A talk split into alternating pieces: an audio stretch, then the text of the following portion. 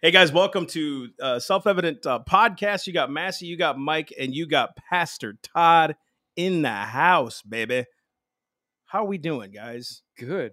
We're having a little bit of tef- technical difficulties, and the reason is because when I was switching things, I didn't realize what I switched, and I found out one of the microphones that we have is broken, and and and I can only conclude two things with that, guys. I have kids now these children are great kids. They're they're they're raised by by by by a pack of wolves uh, that we leave outside, and so they just ravage everything. They eat all of our food, and and they destroy things. So as soon as I pull a microphone apart, it's it's broken. So it's it's it, I don't know how it happened, but it happened, and so here we are, guys. So guys, again, welcome to Self Evident Podcast. Um, so we got a lot going on today. We got a lot to, to uh, coming up as well, as far as like uh, conferences and things like that. So if you guys want to go to the self evident truth.com, the self evident dot com you guys can go online you guys can register you guys can totally uh, be a part of what we're doing we have so much going on in the in the as, as far as in the likes of just what's going on next year. But as far as this year, we still got wars to fight, guys. Right. We still got a church that needs to stand. We still have a lot of things that need to change in our nation. So, guys, uh, thank you, Carol, for tuning in right now. Gloria Tucker is on. If you guys want to register for our Truth to Power conference, which is coming up, uh, here really soon. Brennan will cue up the video here in a minute. You see Pastor Todd here in the center? He's actually going to be speaking at the Truth to Power conference. Uh, he's going to be doing a whole thing on biblical government and how biblical government works and why it works. Can you explain a little bit of that, please, just right off the cuff? You know, I think what we've done is we've looked at this separation of church and state thing, and we've taken it to the extreme where the church feels like it should not have any kind of role in government. And the reality is, that's not how God designed things. That's not how government works. That's not even biblical. Uh, meaning, uh, we're going to go into Scripture and we're going to realize that there are people of God actively working in secular government. Uh, and, and God is blessing them in that role.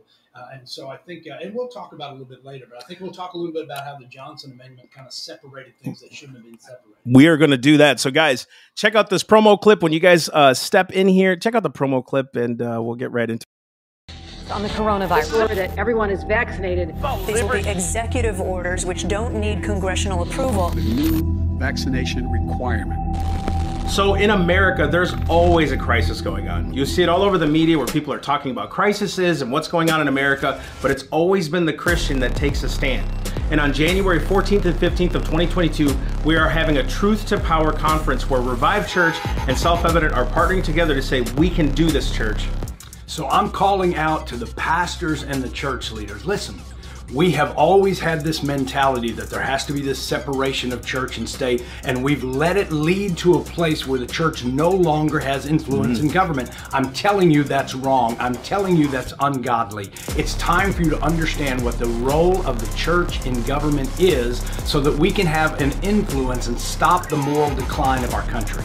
It's time for the Christian to rise up, and sometimes you've wondered what do I do? How do I do it? It seems so secret. We're to have people there who are to teach you how to do it. And we're also to have a special guest. Representative Anthony Sabatini is to be speaking. He's to show you why you should get involved as well. So if you guys want to register, it's a free event. You're to have lunch there provided as well for a small cost, but you can go on to theselfevidenttruth.com, register now. We, the seats are filling up fast. And guys, we want you there. Again, January 14th and 15th, 2022, Revive Church, Self Evident. We're coming together to say we can do this. All right. So that is going to be our conference, guys. You need to sign up and register. The thing is, a lot of people say, oh, "I'll just go; it's free." But the problem is, then we don't know how many people are going to be there. We we have limited spaces, so be sure to check it out. Be sure to register. It's going to be amazing for you. You are going to get so much information out of this thing. And if you've ever had an inkling to run or be a part of what's going on around you, this is where you need to go. So without further ado, we're going to do the news bits. We're going to cut into that. So we've got uh, the Sixth Circuit Court of Appeals. Yesterday, they ruled two to one that OSHA can now enforce the mandates because, you know, safety and all that. So, Judge Jane Branstetter stated recognizing that the old normal is not going to return, Employers and employees have sought new models for a workplace that will protect the safety and health of employees who earn their living there. In need of guidance on how to protect their employees from COVID 19 transmission while reopening business, employers turn to the Occupational Safety and Health Administration. Yay. Yay. I think I think what's unique is this is why we keep talking about the fact that you cannot trust courts. One of the things that we, we we started to understand was in the Fifth Circuit Court when they say, "Look, government and OSHA does not have the right to mandate," right? So then you read the Sixth Circuit Court's opinion, and not one time did you see any constitutional reference. The only time they brought up a constitutional reference was this when they said that the state has police powers. When the state has police powers, um, basically they say that the state can control. It's it's Right. got the authority to control its own people. Right. The problem with that idea is if they don't abide by their own constitution, they are going against the law. This has been the problem with courts this whole time. We've thought since 1962, so not even 73 and all these other things, since 1962, uh, when when they took prayer and Bible reading out of schools, saying that separation of church and state, that whole idea changed the how the courts ran. So in other words, now they can invade invade on our personal lives and how we worship God and all these other things. Courts have never gotten it right. Do you guys remember Dred Scott? Do we remember DOMA? Do we remember all these things? Now, the Defense of Marriage Act was signed by a president, first off, who was a Democrat. It was defense of marriage. No gays, no none of that stuff, no gay marriage, all these other things. The court upheld it, and all of a sudden, 20 years later, they said it's unconstitutional. How does it go from constitutional to unconstitutional in 20 years? Right. What is why do they consider it a living, breathing document? It's almost like I've heard this saying before. Maybe, maybe, maybe it'll jive when, when, when we talk about it more and more. That the church first spiritually leads the way, then the physical catches up. In other words, when this when the when the word of God and the spirit of God aren't meshed together with the word, we make the word a living, breathing document. So, in other words, we get too far in the weeds in the spirit where the word doesn't mean much. It's just the word will catch up to where the spirit is. But then we get sometimes too far in the word, which is why our church, Revive Church, has that word and spirit back together. We get so far in the word where it becomes legalistic, right? And that's what you see now. We see a government basically taking the Constitution at no face value. It's just a living, breathing thing. Uh, President Biden came out and said that uh, n- nobody really understands. What, how do you even define an American? He said, nobody's really an American. How do you define? And I thought, what, how, what changed from 200 years when President Washington was the one who defined what an American was, one who followed religion and morality and its constitution? How did that change? Right? That's the problem with the courts this whole time. This whole time, the court system has been made to be the arbiter of law. and I think, uh, and and guys, jump in here anytime you want. It's it, what really bugs me is now they've taken health and safety. Health and safety are now their standards, so you can determine that any way you want. It's there's no no bedrock foundational framework like you're talking about, Mass. And it- what I liked about the Fifth Circuit was they tried to relate back to the Constitution, and then the dissent on the Sixth Circuit putting this back into place. The sixth, the dissent said, um, as the Supreme Court has very recently reminded us, our system does not permit agencies to act unlawfully, even per, in pursuit of desirable ends. The majority's theme is that questions of health science and policy lie beyond the judicial ken. I agree, but this case asks a legal question whether Congress authorized the action the agency took. Ooh. That question is the bread and butter of federal courts. This case can be resolved using ordinary tools of statutory interpretation and bedrock principles of administrative law. These tell us that the petitioners are likely to succeed on the merits, so I would stay OSHA's Right. emergency rule pending final review. How easy it happens when we put put the determination in somebody else's hand, right? I- I'm going a whole different direction because I think that the baseline problem is that we we believe that the right thing to do is eliminate truth. That there is no standard, there is no truth, there is no constitution. Everything becomes fluid. Therefore, everything becomes whatever we want it to be for the moment. Right. Uh, so no longer are we dealing with um, the insanity, uh, and I'm just going to jump right in if you don't. mind No, go for it. of the insanity of uh, where we're going with Omicron right now. Now, I I mean, this is crazy. If you'll remember, it was not that long ago that every time you turned on the news, what we had was that flash of here's how many cases, here's how many Right. deaths. Do you know why we don't see that anymore? Because there's not that many cases and not that many deaths anymore. But because there's a variant identified, we go into crisis mode and everything is shut down and mandates and masks and everything. When the reality of, of Omicron is it's a cold. There's it's mild. no deaths. Uh, No kidding. Uh, For me, I would say let's all get it and be done with this virus as a whole so we all build our immunity and go on while it's right, mild. right. Uh, but instead, what we're doing is going right back to, well, this is what we did before. We did mask, we did, and we still have variants. So that obviously didn't work. Right, right, Uh, right, right. yeah. But here's the thing: this is where Christians now. I've been nailed on on this this cross that you don't love your neighbor, Pastor Todd, by keeping your church open. You don't love your neighbor because of a virus. Don't you see that there's a pandemic and 800,000 people have died? Don't you understand? How do you how do you answer that? And my answer to that is the same. I love and, and I want a church that takes care of people, but to sit and govern their life and tell them what they can and can't do. I, I mean, quite honestly, I don't want somebody telling me how I take care of myself medically. I'm going to make that decision. And, and and I know this has probably been said a thousand times in a thousand different ways. But if you're vaccinated, what do you care if I'm not? Come you're somebody. protected yourself. Come what on, do you somebody. care if I haven't? I'm the one taking the on. risk, not you. And quite honestly, what we know now is if you're vaccinated, you're going to give it to me. That's right. Okay, so You're gonna shed. I, I need to sit back and say, no, it's not even shedding now. We're talking about uh, the fact that it's still transmissible, even if you have the vaccine. So I'm the one that's not vaccinated. I need to stay away from people who are vaccinated because they can give me the virus. Leprosy, leprosy, Dang. and, and okay, I- let's so I want talk. to add into this. t- just let's talk about that. well, let's like, talk about that. I, I I may go a bit different track, but eh, look, first off, look, guys, I'm just gonna say this. Massey will know what I'm talking about. If you're in a Facebook argument, be respectful, okay? The, the Facebook arguments are such a waste of time for the most part, but if you're gonna get into it, be respectful on what you're saying. Now, that being said, one of the problems, and, and I want you guys to to either piggyback off of this or correct me where I'm wrong. One of the problems with this whole thing is this idea of love your neighbor as yourself, so therefore you have to go get vaccinated and wear a mask. The problem is none of these are defined sins to not do.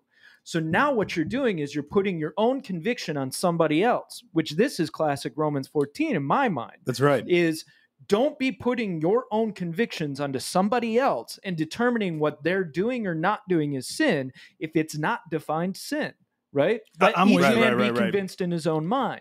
And so I get frustrated when I see somebody saying, You're a sinner for not getting the vaccine and not wearing the mask because you're harming your neighbor. Hold on. Where in scripture does it say I must get vaccinated and wear a mask? I love my neighbor, but that may look differently to two different people. I, I, think what you're talking about here is is where's the line? What do we draw in that? Do we stop driving cars because we could potentially wreck with someone else? I I mean, there's just no limit to what is is protecting my neighbor, Yeah. what is taking care of him. And, and I'm not saying it's an every man for yourself because it's not. We are believers and we do love and we do care. But there's a limit to sanity. The- Okay. okay. Right. Go with that for a minute because you can look up any statistic, and, and, and this this happened on Facebook just recently. You can look up any statistic. 800,000 people died of COVID. Nobody mentioned how obese they were. Nobody mentioned how old they were. Nobody mentioned pre existing conditions and how many of those people. And just because a test said they had COVID doesn't mean they had COVID. Even the flu tests are 50% false positive. Ye- We don't even know. So, like, even statistically, the CDC came out and said if you're vaccinated within two weeks and you die within those two weeks, you're considered unvaccinated. So they skew the numbers all the time, anyways. Is this really a pandemic when you have literally 99.5 of the percent of the people surviving? And And they pushed fear for so long. and to play that game of statistics, even the CDC said 94% of deaths couldn't be considered a COVID death. They were COVID with comorbidities. So they just tested positive. Then you get the PCR tests that are completely unreliable. Right. You get four tests and you get two positive, two negative, right?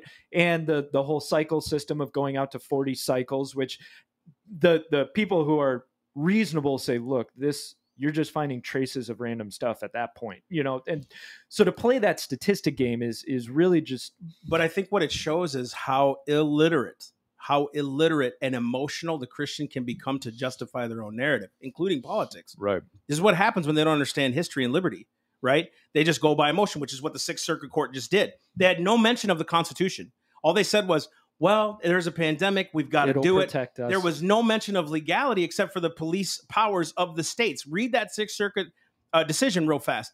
It says this, that, that the states have a police power in the Tenth Amendment. The problem is, it wasn't the states that enacted it. It was President Biden that that, that wrote an executive order to OSHA to do all these things. Way different. You see what happens with the courts when you trust them, and when you don't know law, you just say, "Oh crap, there we go." And you know what? You'll start to say within yourself, "Must be the end." That's what happens when you don't understand law. You start to just go, well, emotionally, well, I, I guess I just, I guess we're going to lose. No, and that's ridiculous. Uh, you you have no basis in truth anymore. Bingo. Truth is manipulated based on what the politics of the time are, what you want to do. Uh, and so uh, when we get into this entire conversation, for me, um, it's a greater conversation when I'm looking at a variant that is mild, that doesn't have any problem. When I look at the fact that um, we don't consider at all natural immunity in the Right. vaccine plan and program, uh, and and so you you gotta believe there's a manipulation of some kind going on. Now, what that manipulation is, whether it's selling vaccines, whether it's control, whether it's a future end times issue, it doesn't matter. It matters that we step back and say, what is the real story here? What are the facts here? And, and what makes sense? And when you have this kind of situation and you don't consider Right. natural immunity at all, where's the CDC saying, let's test your immunity? And if you're naturally immune, you don't have to get the vaccine. They're not doing that. Why? Because they're pushing a vaccine. I was thinking about that earlier. I was thinking about that earlier today. So we were talking about, you know, with that line or that degree, right? And I was thinking about cars. I was thinking about the opioid epidemic. I was thinking about obesity, you know, and how many people die of obesity and heart disease and all that every year. The number number one and number two factors of COVID death are age Yep. and obesity. So if we're going to determine that it is imperative that all Christians enforce vaccines, enforce masks, all of that, why are we not enforcing weight loss program Because you're going to absolutely fitness. kill the church potluck, and you can't do that. what about all those casseroles, we're all man? eating vegan Take- What about all that mac and cheese? Take it easy, Mike. That's We're it. No carbs. We're all going keto. No, No. We're, we're treading on some dangerous ground here when you start going there, son. This is Knock exactly exactly what I'm saying by where's the limit of being of Yeah. being Christ of being Christian and, and so because uh, i- i- if I sit back and say well I've already had COVID so I'm naturally immune so I don't need a vaccine am I being unchristian to not get the vaccine. No I don't need it. And you don't need me to have Woo! it. Right. That's i and, and i think you know we we and we'll get into the bill of rights in a second but i think that idea of, of leprosy has been brought up as well. You know well christ went to heal the lepers. And one thing i was thinking about is his disciples were right there with him he didn't tell his disciples get back get back somebody's Yeah, unclean don't, social don't get near him social Not only that, right Not only that, Jesus breaks Levitical code and law by touching the leper. right Because had he touched an unclean person, he had to be put out of the city for what seven days for the time of purification, wh- wh- whatever they call it. It was like seven days. He had to stay with outside the city, make sure he wasn't leprous or whatever, and then he would come back into the city. Right? right He broke Levitical law by doing that. So let's just say the law says, "Hey, social distance." The church says, by faith, I've been given all authority under heaven to go lay hands and heal, uh, and, and the sick and they shall recover. That's why. Why did why? Why? Can you explain why we stayed open as Revive? I know it's not a bragging point. It's not. No, I'm just saying. it's not. What was going through your mind as a pastor to do that? I think my point as a pastor was to, in essence, be a loving Christian by saying, hey, we are going to continue to meet. Okay, because we believe in the healing power of Jesus, because we believe in the corporate worship power, because we believe that we're not supposed to live in fear of these things. And so, what we do to be Christian is we say, hey, we are still going to meet. If you want to come, come. If you don't, join us online. If you want to come in a mask, come in a mask. That's Mhm. absolutely fine. If you want to come in the door and sit in the back and social distance, do it. But we're not going to allow a virus to keep us from worshiping our Lord, to keep us from loving on our Lord, to keep us from studying about That's our right. Lord. Uh, we're going to continue to do those things. But how we're going to be loving is to invite you to stay home and watch it online if you're concerned with that environment. I think the beauty of that is it it differentiates between individual responsibility and and coercion Huge. or force, right? Huge, huge. As you were talking, I just thought about it like we're we're taking quote unquote the minimum standard, which True. is fine because it's still allowing other people what they determine for themselves to protect themselves, right? Instead of going to everybody and say, you need to sit here and you need to sit here. and Why don't you have a diaper on your face? Like instead it's okay, whatever you feel you need to do to protect yourself, we support you. Bingo. That's okay.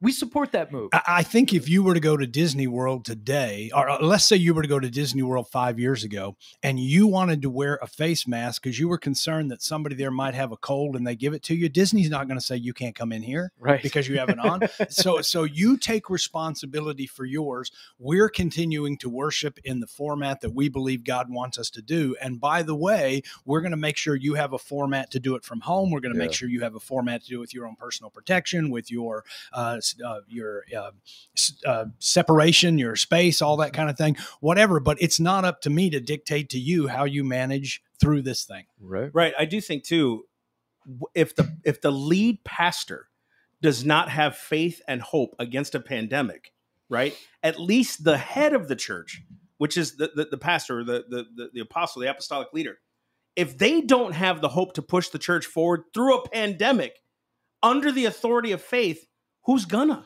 Who's gonna do it? I mean, think about it. We're leading our congregants to Christ.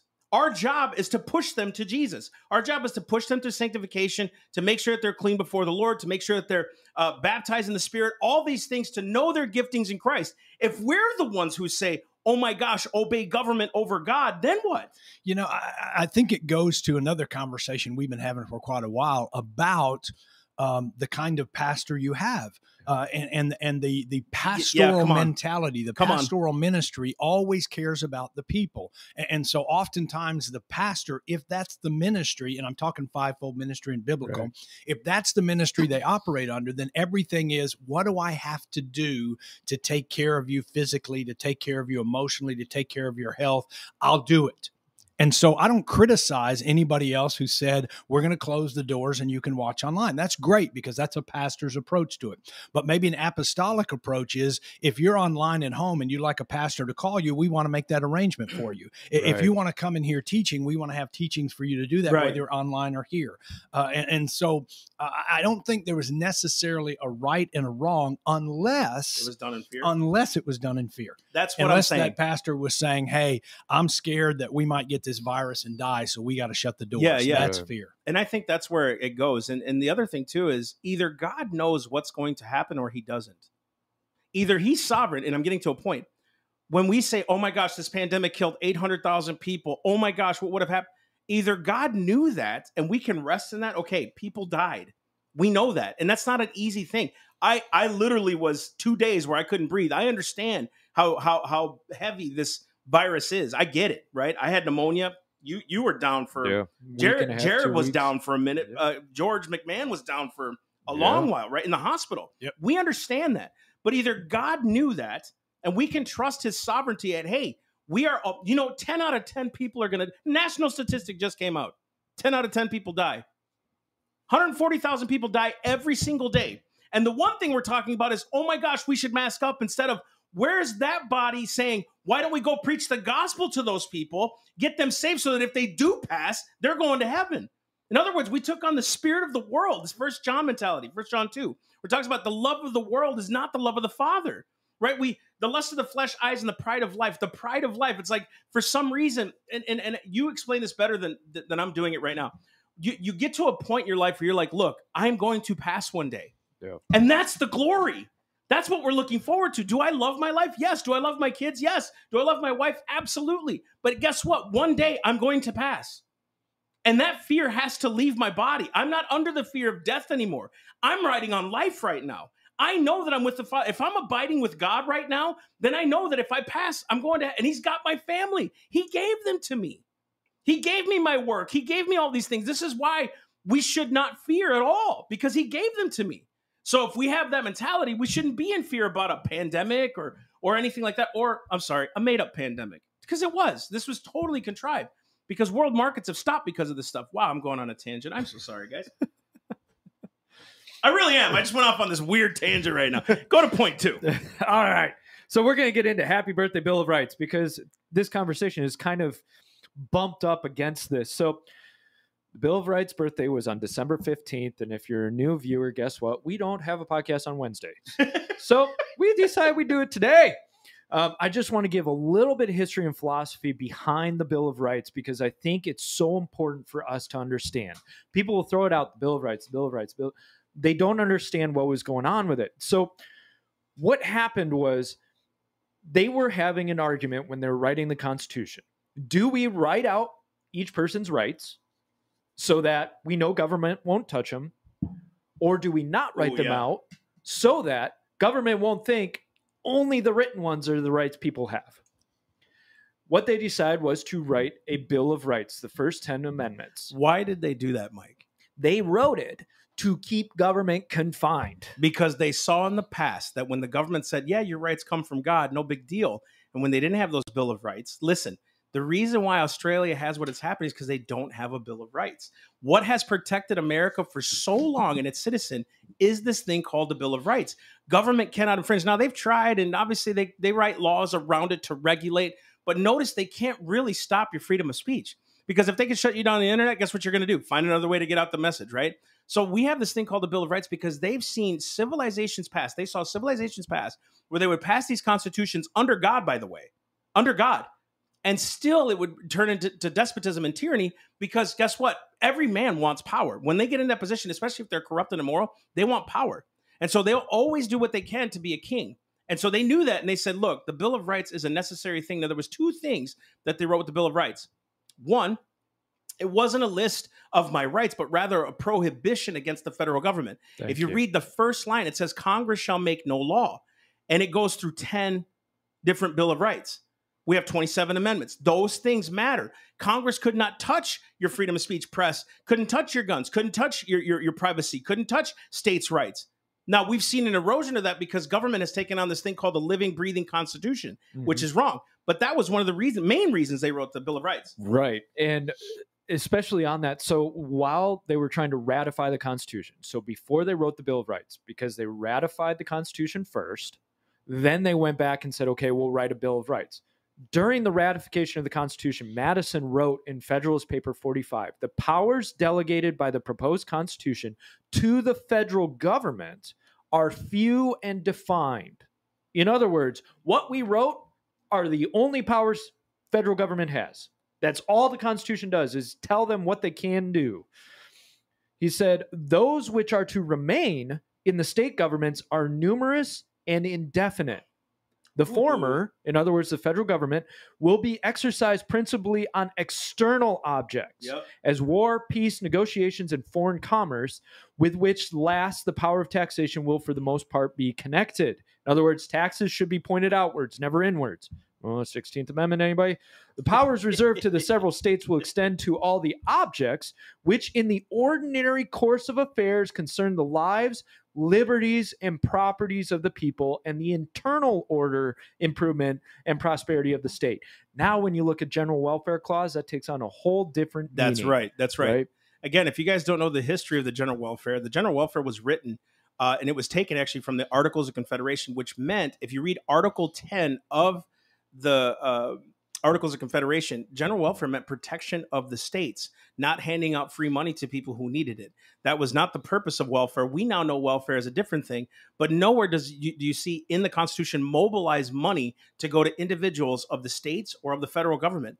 There should never be a federal government clause where they're pumping money into states, which is why you saw these COVID things happening, these mandates happening because the money. We all know that when they kept those uh, mass mandates up and, and shutting down and all these other things, our counties were getting some PPE, buddy, and tons of money. Lots of it. So much so that if you go back in public records last year, a lot of them voted themselves raises. Dun, because dun, it, oh, dun. of course it was the money. Follow the money. So, in the Bill of Rights, we had the First Amendment.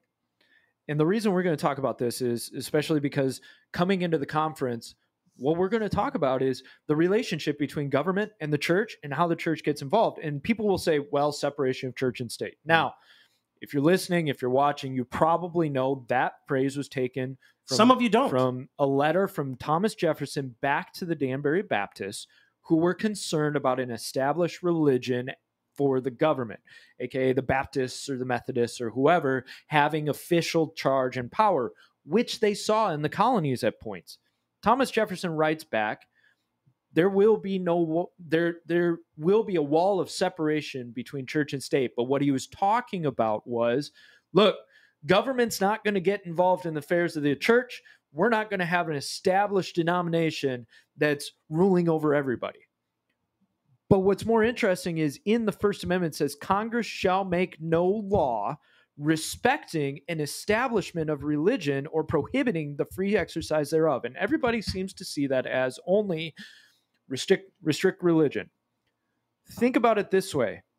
They're not going to make a law on the the establishment of religion as far as religion making its own establishments, putting into its own places, doing Bingo. what it needs to do Bingo. right so i want you guys to kind of talk about especially this this focus of so often in the church we're told we're supposed to romans 13 we're supposed to submit allow government to do what they want to do just stay in your walls please Wow. I think uh, yeah, there was a reason we built it that way. right. Because we had to build a premise for this. you can just open the can here because this has been nothing more than a slippery slope. Right. This has been nothing more than that statement about there be a separation uh, being abused and used. Uh, you get to what 1954 and the Johnson Amendment coming out and saying, hey, um, here's where the churches need to stand if they want to be tax exempt. They cannot talk about either condone or criticize uh, politicians. And so uh, if they want to remain uh, tax free, uh, then uh, they have to stay out of politics, if you will. Then we go into our school systems and we say, oh, there's supposed to be a separation. So we got to take the 10 commandments out of school. Oh, there's supposed to be a separation. So we got to take prayer out of school. Oh, the, and, and we go on and on and on to where the mentality actually has now invaded the church. The church Weird. has allowed the mentality that we are supposed to stay out of government to invade the church, and that's wrong. It's anti biblical. Come on. Okay. Yeah. And, and now I- I'm going to Preach. address this real quick because I think it's a minor issue, but I think it has to be addressed. A lot of people talk about, oh, the 501c3, the 501c3. You can't talk about politics, the 501c3. And it is true that in that Johnson Amendment, I want to get into the politics of why that thing was brought into play. Okay. But the, with that being in place in, uh, May of 2017, an executive order was written canceling, in essence, the um, enforcement of that. And in other words, uh, you can't really go against. uh, So here, I'm going to ask the question: When have you ever seen a church lose its 501c3 because it said something about a politician? You don't see. Never. A- And now we have an executive, an executive order that says we don't want to enforce that thing. Let's back Right. down. Now, maybe that changes one day, maybe it doesn't. My point being is there is nothing right now that keeps the church. Good gracious, got something in my eye. Uh, there's nothing right He's- now he's- that keeps the church from being involved in speaking about the political arena, talking about government. As you and I have talked before, Many times. I believe Romans 13 is saying there will be a government. Uh, God has established government. Uh, you will hear at the Truth to Power conference what I believe that means when it comes to the government will be on the shoulders of Jesus. I, don't know how you get separation of church and state when it says the government will be on the shoulders of Jesus. Preach. A- And, I think what's been taught is, oh, that's talking about the hierarchical uh, heavenly governments and whatnot. Not if you're going to use Romans 13 to say we got to obey a governor, a governor, no matter what he says, or a president, no matter what he says. If you're going to mix the two, let's mix the two. You can't do this. I'm telling you, there are major Bible characters leaders involved in government, and God is blessing them. There are major Bible characters who stood up and said the government is oppressing Woo! the people of God and it has to stop. And so God bless that. So I'm saying, what are we doing, church, when we sit back and say, oh, it's supposed to be a separation. We can't say anything about government. We can't get involved in government. Now, now we can play with the term politics. I'm not talking Republican. Right. I'm not talking Democrat. I'm talking about where is the church when it comes to the government of our country, when it is established on a foundation of God. And then the church is told there need to be a separation. And the church just sits down and says, okay, let there be a separation. We won't do anything because that's wrong. And that's what God would want us to do. And yet you go into your own Bible and God shows you that they got involved with the secular government. They came against it because of the oppression of the people of God, and God did something about it. Do you Right. know? Do you know why you want to be a part of this conference? because of that. No, even just to, listen. You may never get involved in politics. You may never step foot in a public office. That whole conference is designed to get people engaged to go active into public service, whether Christian, whatever. I'm sorry, whether whether school board, whether whatever. We want you as the Christian to be involved. But listen, even just that piece doesn't that empower you inside to say no i must get involved in some way whether by supporting whether by voting whether by something. We have the largest what did ben, uh, dr ben carson tell you about the voting base and all this other stuff? He said that if those who profess to be Christians in the United States would come together in elections, they would decide every single election just because of the quantity of people. You're talking about 94 million people who profess their Christianity, on, and the last president was elected with 80 million votes.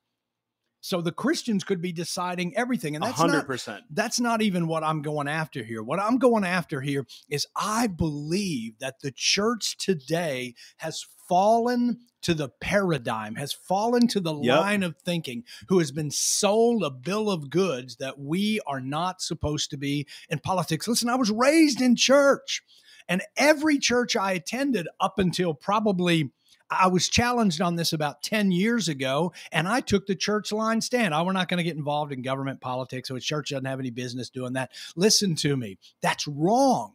The church does have a role in government, and we must stand up. This is why I want you to come to the conference. If you come to that conference, I'm going to bust your paradigm. I'm going to make you think about it a different way than you ever before, and I'm going to do it biblically. I'm going to show you in the Bible what the church's role is in government. Now, I- I'm not going to sit here and preach it now, but I just want to tell you that we have a substantial role in government, and it's time for us to break this mentality of separation of church and state, Right. understanding what it was originally said for and keeping it to that definition. Exactly. on. And so, and and I want to ask a question of you, but first, I want to make this statement: is how think think about it this way: what better move by Satan than to get the church to be convinced that they have no authority in an authority structure?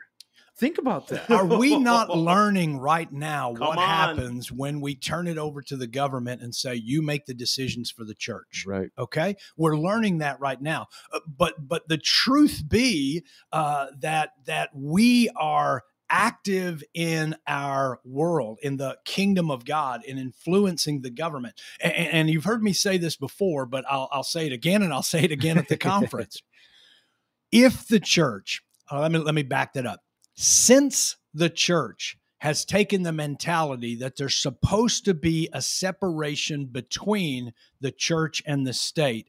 What has happened in the state in that amount of time? Do you see God moving? Do you see morality increasing? Do you see people turning to God Oh, since good. the church has backed out? What does the government push? The government pushes what the prince of this world wants to push. And so we see this massive moral decline. We see decisions going away from God, and the church is sitting back saying, I guess we're not supposed to say anything about that.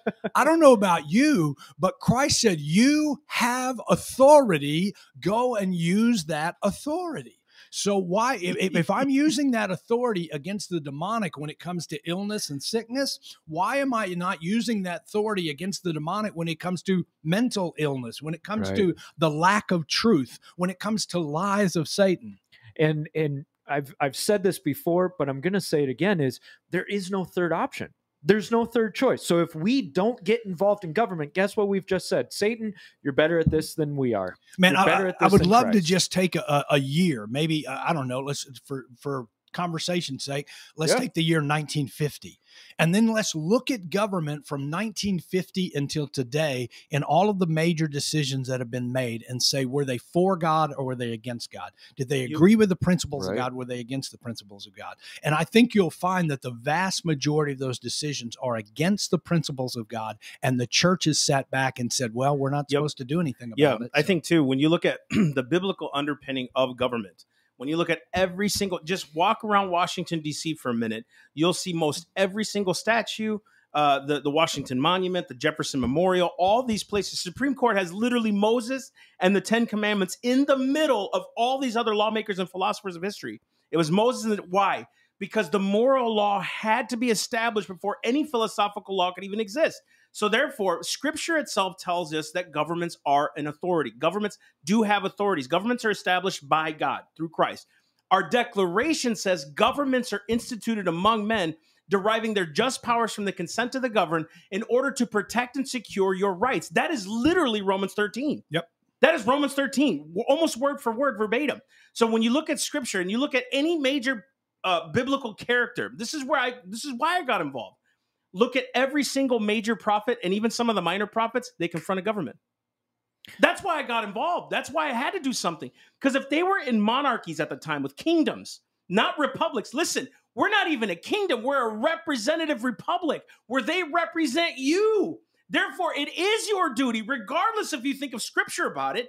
The way that the Constitution was designed in the Declaration was to make you have the, all the authority and the power as the citizen. Now, add scripture on top of that mm. With moral law, then it becomes even more of a burden and a duty to be on your shoulders, that the authority comes from you. Listen, the first Constitution written on these lands was in Connecticut, in 1638, written by uh, uh, written from a sermon by Reverend Thomas Hooker. Do you know what the title of that sermon was?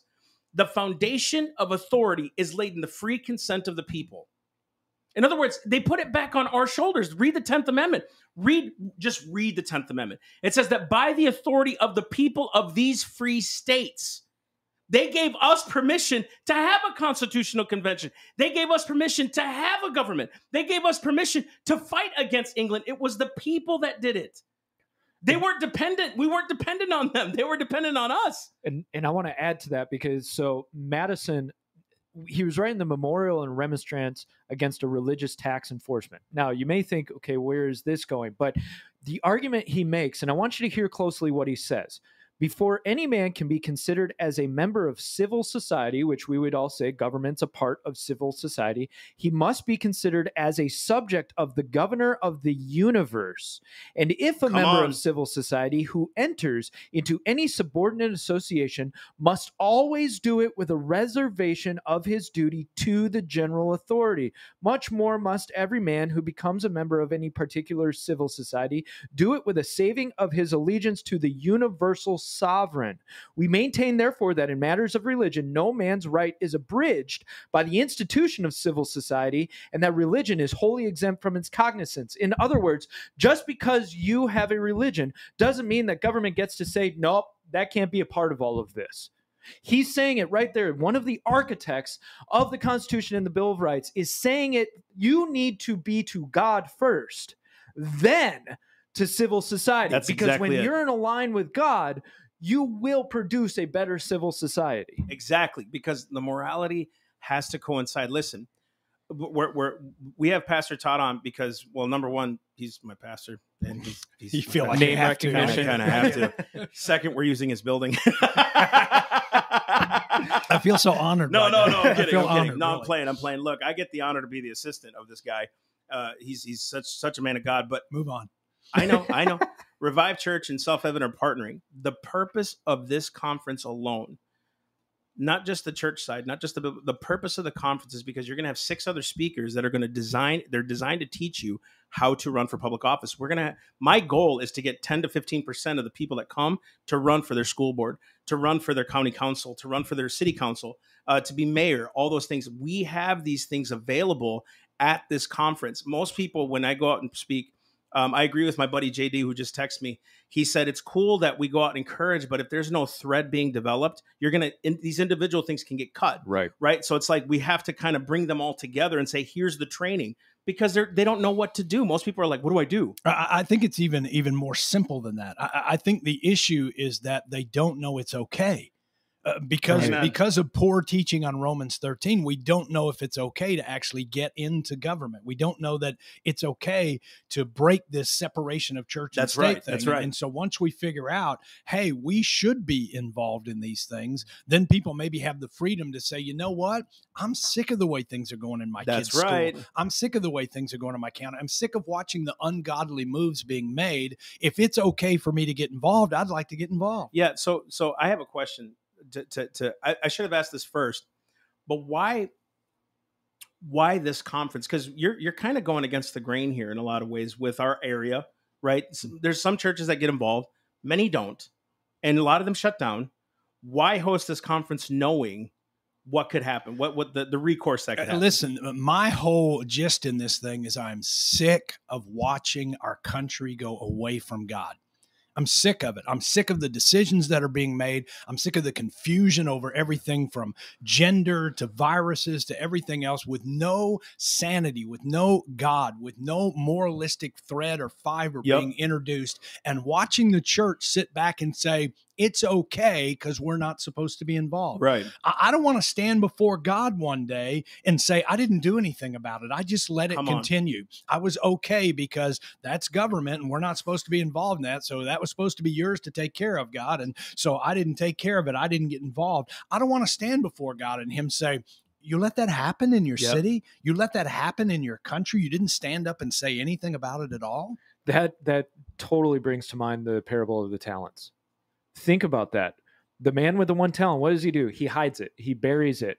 He's, whoa, whoa, whoa! I, I'm not going to get involved with this. I'm not going to step out with this. The other ones took their talents and they went out and did something with it and multiplied. How dare we as Christians have what God has given us in terms of influence and wisdom, spiritual power and authority? Okay. We hide that and don't go out and influence the world for Christ. So I'm so glad you're here because this is opening up another door for another conversation. You had preached probably last year sometime. It was one of the you preached it a couple times, but it really hit me different. That I'm going to be in charge of ten cities, five cities. No, but th- you know what happens when the gospel of the kingdom is not preached? Not just the gospel of Jesus. That's good. We need to get them saved. But then there's this kingdom mindset Yep. where we have authority, man. And can you explain this? Because I think when you have that teaching, it brings to mind what we're supposed to do. Right. You know, uh, it, most of that was taken from the parable of the minas. Uh, and and the and the, the people that were given the minas and the master went away and came back. And we were analyzing what is the mina? What does it represent? Is it is it financial? Is it just money that God affords us a certain amount of money and we're supposed to steward that and multiply? No when you look in the story it says that when the master returned those who were wise with the minas that he gave them he said I will now put you over 10 cities right. Ooh. now, this is a this is a piece that goes back to the parable of the talents too. So I'll take a quick tal- ta- uh, tangent and then we'll come back. When the parable of the talents plays out and the one guy hid his talent, the master returns. Now we got to know in that parable, the master is Christ returning. He takes the one talent from the man who hid it and he gives it to the one who had 10. What does that represent for you and me that after the master returns, after Christ comes back, there is still reward, there is still responsibility. All of this is playing up to how did you take care of it here? How will you take care of it in eternity? So in the Mina story, he gives them this, and then he says, You will be responsible now for 10 cities because you were responsible with the Minas. What did that message just say? He's looking at how responsible you are now so that he can put you in position to be responsible in eternity. Man, it's not sitting on the clouds singing songs to the Father. Yes, I think there'll be times in the throne room. Yes, I think there'll be times of, Of worship. course. But I think there will be cities and nations, Yeah. and we will be given responsibility based on how we handle the responsibility Exactly. today. So, do I want to sit back and say, I don't really care if the government is godly? when I know I'm being measured as to how I'm going to be used in eternity? Yeah, I do think too. Okay.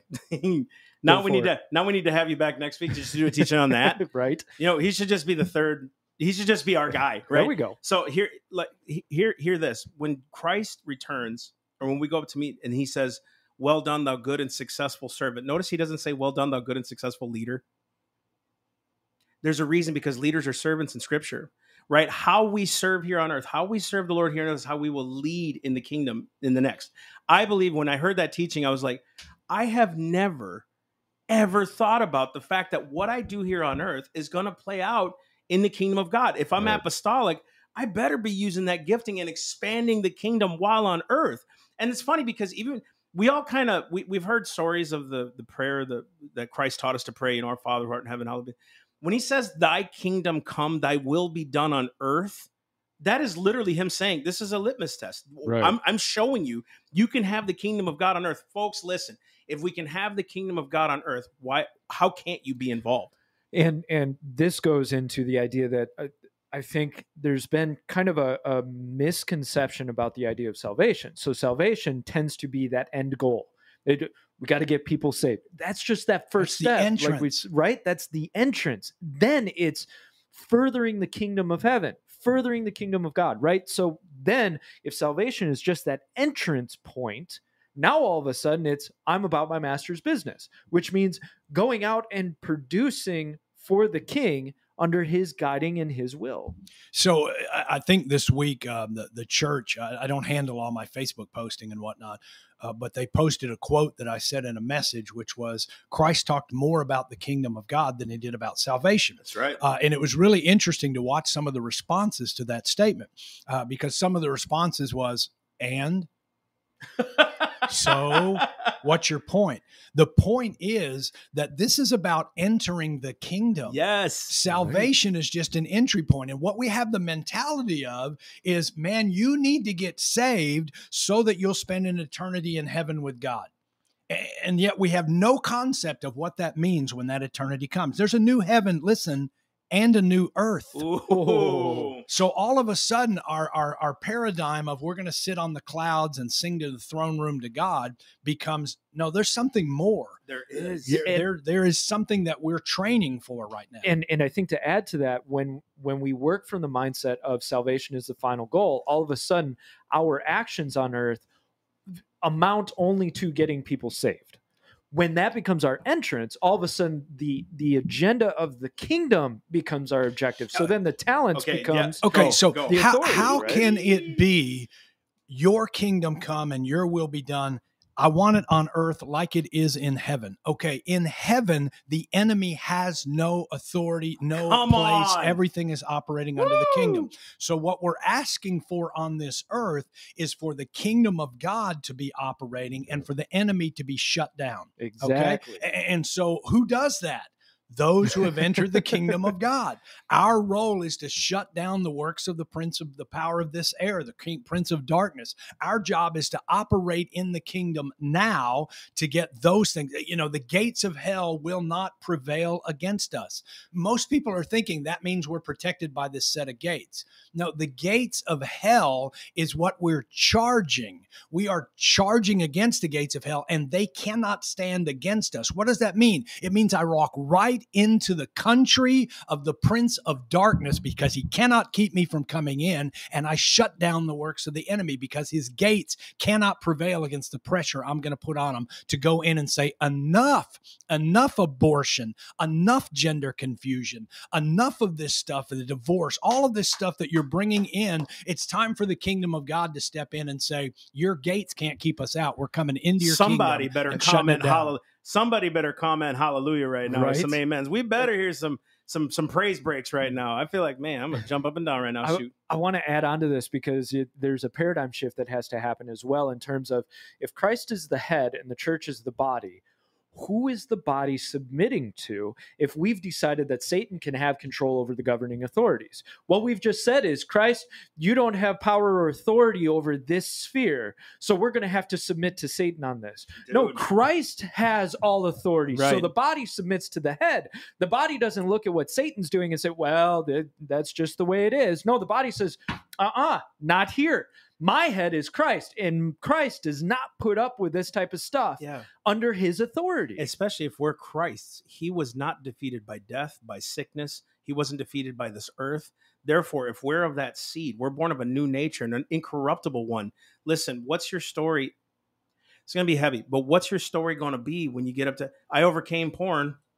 Like, is that it? it's like all that, defensive, The existence not was offensive, yeah. right? The, exi- the the existence was I overcame porn. I became a better dad. Or man, I read Hebrews 11 and I took that on. That we saw God subdue nations. We saw Him stop the mouths of lions. We saw Him heal, save, deliver. We saw Him change our community and our cities. We saw Him take territory in our counties and our cities. We saw Him bring the kingdom of heaven on earth. I think that is where the Christian misses it in a lot of ways because we've been preaching this Jesus centric kind of uh, salvation based message, which is good for evangelists. But do you see why the, the the health of the body? I'm going on a tangent in a minute. No, The health of the body has to be the apostle, prophet, pastor, teacher, evangelist, because the apostle will lead the way to the kingdom teaching. The evangelist brings them in that door. If all we have is either pastors or evangelists, we lose the kingdom mentality. And we're not going to take ground in this in this field because that's what apostles do. That's what prophets do. They're out to go after kingdom mentality, right? That's why the baptism of the Spirit is so important. That's why you'll hear people that that was for them. I find it funny. Jesus told us to go preach the gospel to every creature. He told the disciples that, right? He also told them to go heal the sick, cl- uh, raise the dead, cleanse the lepers. But we're supposed to omit that because that was only for the disciples. But we're all supposed to preach the gospel. Hmm. Uh, How many? Uh, and here's a question: How many men in Hebrews 11 are honored by their faith purely because they hmm. resisted sin? Think about it. But but we've Wow. taught people your strength is in the fact that you're not sinning anymore. Dude, praise As come opposed on. to moving forward in faith and taking action, taking territory for Go Christ. for it. Salvation isn't the end goal, it's the first goal. Right. Come on. Salvation gets you in the game so that you can accomplish the goal. Boom. Okay. And so when we believe as believers that we are now operating in a kingdom of God with the authority of Christ, then we have a job to do. Wow. And this includes in this conversation the job of looking at how we are governed by a secular government that was established on the inalienable rights of God. Uh, and, and now we're going to sit back and say, well, let's let's believe that we're supposed to be separate from the government so we can let it be taken over. No longer is it your will be done on earth as it is in heaven, your kingdom come. It is we're not supposed to be in this and just let it go downhill, right? I do think the It's next messed up. the- it's messed the- up. Yeah, that's right. I think the next three weeks when we come back and do the show, we'd love to have you on because Yeah. there's so much we got to cover before the conference starts. Listen, there's a link right now that's pinned that is for the conference. I believe it's pinned. I'll unpin this one. And I believe that one's pinned. Go down there and register for the conference. We know a lot of you are going to show up without registering. That's great. And I've already heard, I, I know a lot of people are going to come and not register. We want you to register because there's also a lunch involved as well. But we want you to be a part so we know how many like parking attendants we need to have out there to make sure everything's good. We are expecting 700 people, and we know God's going to bring that because we want them mobilized and engaged. But I didn't prepare you for this. But we always do a life lesson. What's God showing us this week, this month, whatever? I didn't prep you for this. Uh, for for for for for Massey here, uh, there's this life lesson, and we minister to the people through these life lessons. Pastor Todd was gone for a couple weeks, and uh, I it's kind of one of those things where it's like, okay, here you go, and I'm like, all right, I can handle this. No, I can't. I'm freaking out, right? I realized that there is nothing that I can do to make something work of what God has called me to do. Allow me to explain. I I I I, physically learned how to let go of a burden. I literally went to the Lord and I said, This is not mine. This is yours now because I didn't call me to this. My job is to remain clean in this. And so when you were gone, it was a Sunday morning and I'm, I always get nervous. All the shows I do and all that, I've done these presentations 300 times at least. I still get nervous before I do a, a preaching and I get nervous, like where it's almost debilitating. I got to go to the restroom and all this other stuff. But this one was different. I, I was praying and I was like, Lord, I'm not in. I'm freaking out. I don't know what's going on inside. Uh, and I, and it's it's mainly that not not a people pleasing thing. It's not because I want to please you. It's just, you know, I, I don't want to destroy. I don't want to do anything wrong or, or anything like that. And so I was sitting there and I was praying in tongues. I was like, Lord, I, I I don't know what to I don't know what to say. I just I need you to come through. I literally physically heard the Lord tell me, stand back. This is my church. Watch what I do. and I sat down. And I don't know if you guys have ever watched a stick of butter melt in the microwave, but that is literally what happened with anxiety, the the fear. It just melted off me, and the whole place erupted in worship. And I thought, dang, we don't have a hand to play in anything that he's going to do. Right. He's going to make this thing work. Therefore, my my life lesson, I guess, in this whole respect is when God has called you to do something, the Bible literally says he will perform it. He will do it. He is faithful as he has called you, who also will through us do it. He will do it through you. You just keep yourself clean, open, and available to hear the word of the Lord. I'm telling you, ever since that time, I've been hearing clearer. I've been seeing farther prophetically. I've been uh, kind of more in tune with you. I, I don't even need to come to you as much as I used to. It's like I get what he's going to do. I can kind of feel you're still five steps ahead of me, but it's it's just in that. And then I turned that to self evident. Lord, there's nothing I can do to make this thing work. And step after step and after step has been taken care of. That was a very that was a 15 year lesson. I've been asking the Lord to show me how to let go. And it took that moment. And it was the coolest moment ever. Uh, let me give you a picture to put with that that I think uh, that we don't see because we we take this one scripture and we roll it into something um, uh, where we don't break it down. Uh, the scripture that says, "His yoke is easy, his burden is light." Okay, come to me and you'll find rest. Okay, I, I want you to get the picture of the yoke. Right. What is the yoke when it comes to what he's explaining? A yoke is a uh, is an apparatus that you hook around two beasts that have to walk in unison. And he is saying, I want you in the other half of my yoke. Okay. So, in other words, you're not doing this on your own. We're doing this together. So, if I'm yoked with Christ, then the pressure for my performance comes in my ability to be in sync. So now I'm not sitting back saying, you're looking at me, you're, you're holding me accountable and responsible, and what's my eternity going to be? And I better do this and I better do this. I'm saying, how do I stay in sync with you? Right. How do I stay in sync with you? Now, listen to me. Sometimes that means I cannot go forward with what I want to do because it's not where he's going.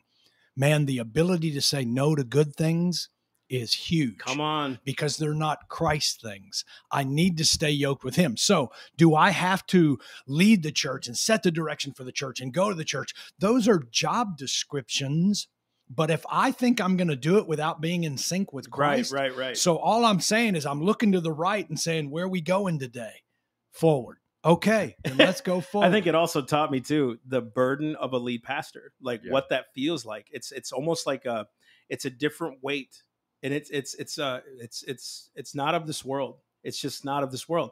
You can't physically comprehend that that that type of burden because it's not a burden in in a physical sense.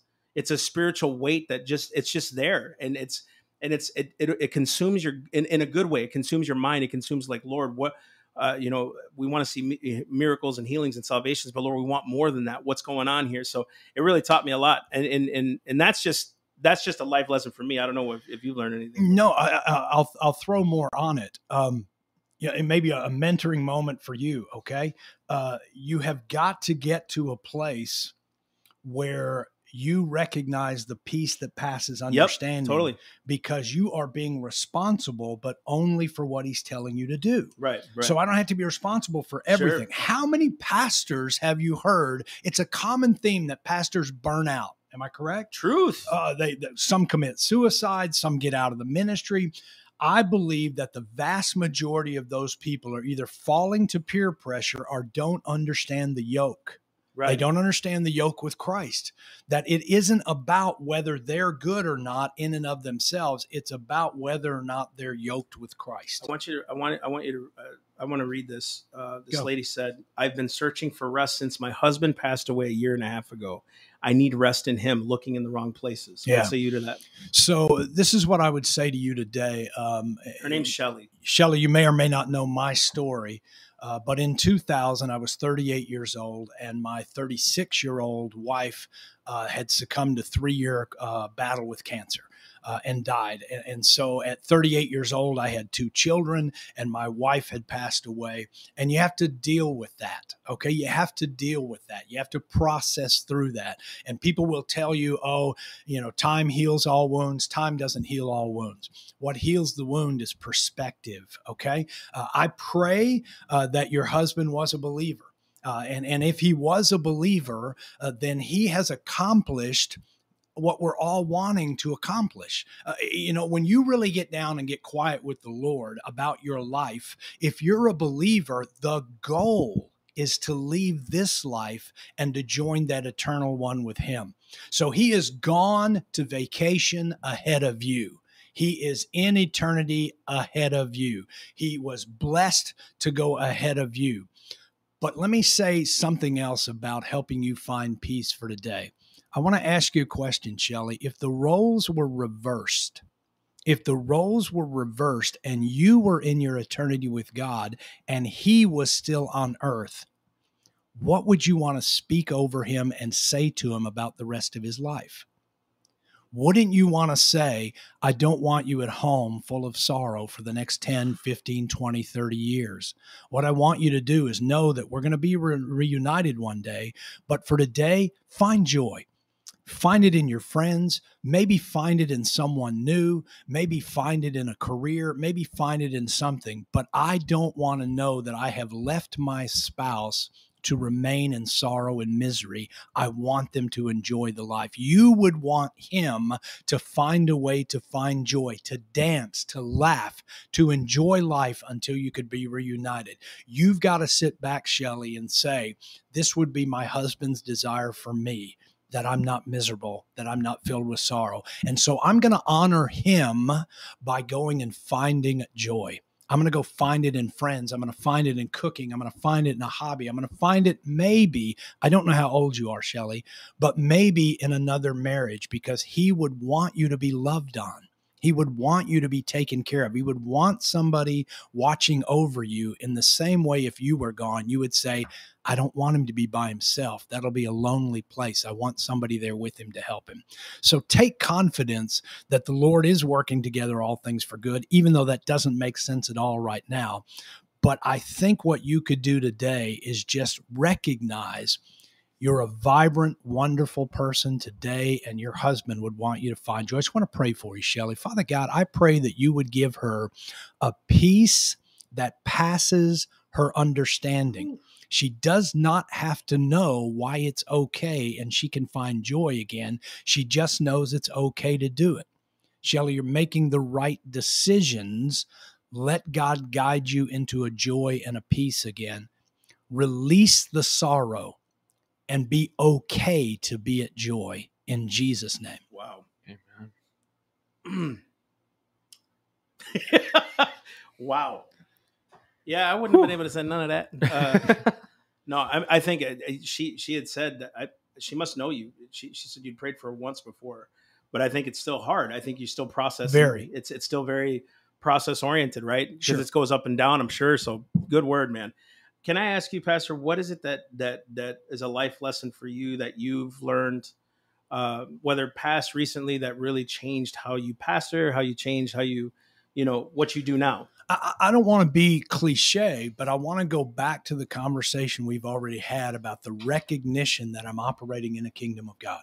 That there is work to do, that I am being um, not measured in the sense of uh, are you doing good enough or are you not doing, but God is looking to me and saying, I've given you these things. I put you in responsibility of a church, and I want to see what you're going to do with it. Will you stay yoked with me? Will you still listen to me? Will you still follow my ways? Will you stand up for rights? Will you?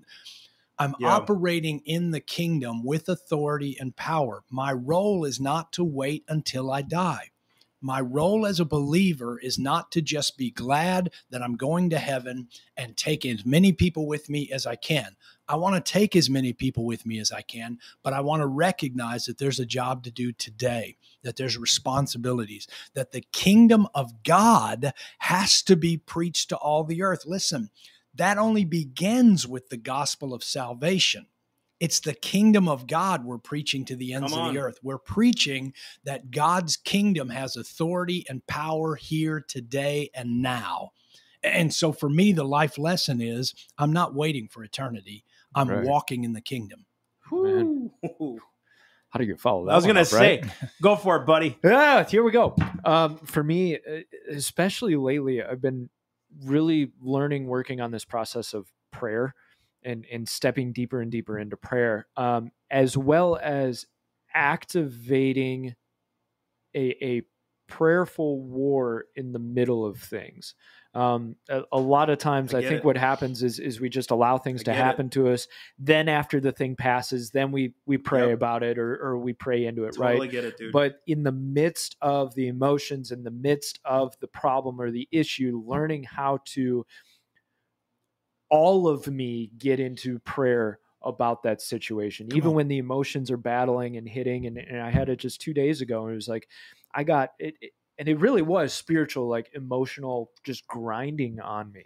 And i couldn't figure out what was going on and of course immediately what the response is I, i'm just going to wallow in these emotions and you know uh, lord help me out lord help me out you know as opposed to actually investing into prayer in that moment and getting before the lord despite the emotions despite how i'm feeling despite the pressure and praying praying out through that process and and having active powerful authoritative prayer Come on. and and just learning that of how to react with prayer with with worship react to each situation scripturally and and know that I've got Christ with me. It's it's not okay, come on back now that the problem subsided, you Got it. know. So that's that's really what I'm learning right now. Good work. Yeah, everything's good. And so I- I think uh, the more and more we do these, the more we hope that it's not just teaching you; it's actually setting you free inside, and, and that that God has got a hold of your heart to do greater things than even He did.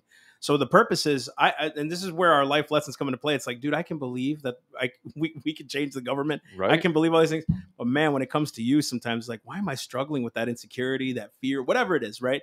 And it- it's crazy because I can believe for huge things, but He's working on you, the man Yeah. first before you go out uh, in the public. So, guys, again, go to theselfevidenttruth.com. Sign up for the conference. Listen, if you guys also want to sponsor or support this ministry, you can do that by also going on theselfevidenttruth.com. Listen, it's fertile ground. We're going out there and reaching so many kids, so many people, and we're going to continue to do that. And and and guys, listen, uh, we're partnering with Revive Church. This isn't our first and only occasion to partner. I believe this is a merger that needs to happen because we're going to see not only the church take territory, but it's going to take territory in the right way, in a godly way, in a lawful way, the way he established it, and and and all those other things. So we are honored to have you on the show, brother. Glad to be Uh, here. and dude, you've already knocked it out of the we're already. We're like, is he going to come back? All right, whatever. Well, fine. Whatever, but he will be here, God willing, if he can, the next few weeks to b- before the conference, because so we can really flush these things out. We'd like to bring on some of the guests that are coming, like Yeah. Gloria Tucker, just put them on video for a little bit, kind of share why they're coming. But there's so many issues we need to cover as the body that it's our time to activate. Listen, 2022 is a year that's you've already kind of prophesied this, but 2022 for for, for revive is a big year. But I think nationally is a big year for the elections, for all these things going on. Most people say, "Oh my gosh, it's a pivot point." I've been hearing that since 2000, since I got Most into politics important election ever. ever. We're gonna die one. if we don't. Listen, it's not just that. This is a longevity issue. It's not just a race by race issue. If we can get these things done, and we saw what happened in Virginia, that gave me hope that the church is alive and well. It is active, and we can do this thing. But this is why we're doing these conferences. We're, this isn't the only one we're going to do with Revive. There's going to be more that come. But we want you to be a part of it. G- Again, go to the Truth to Power Conference tab on the top of Revive, or I'm sorry, theselfevidenttruth.com, and you guys can sign up on there. And uh, we'd love to have you a part. January 14th and 15th. Amazing speakers are coming. Representative Ant- Anthony Sabatini is going to come. He's the freedom fighter here in Florida. He's literally one of the only ones that stand with Governor DeSantis on pretty much anything Governor DeSantis uh, uh, does and says as far as for leadership and liberty goes. But uh, again, guys, God bless you guys. We'll see you next week. All right. Love you guys.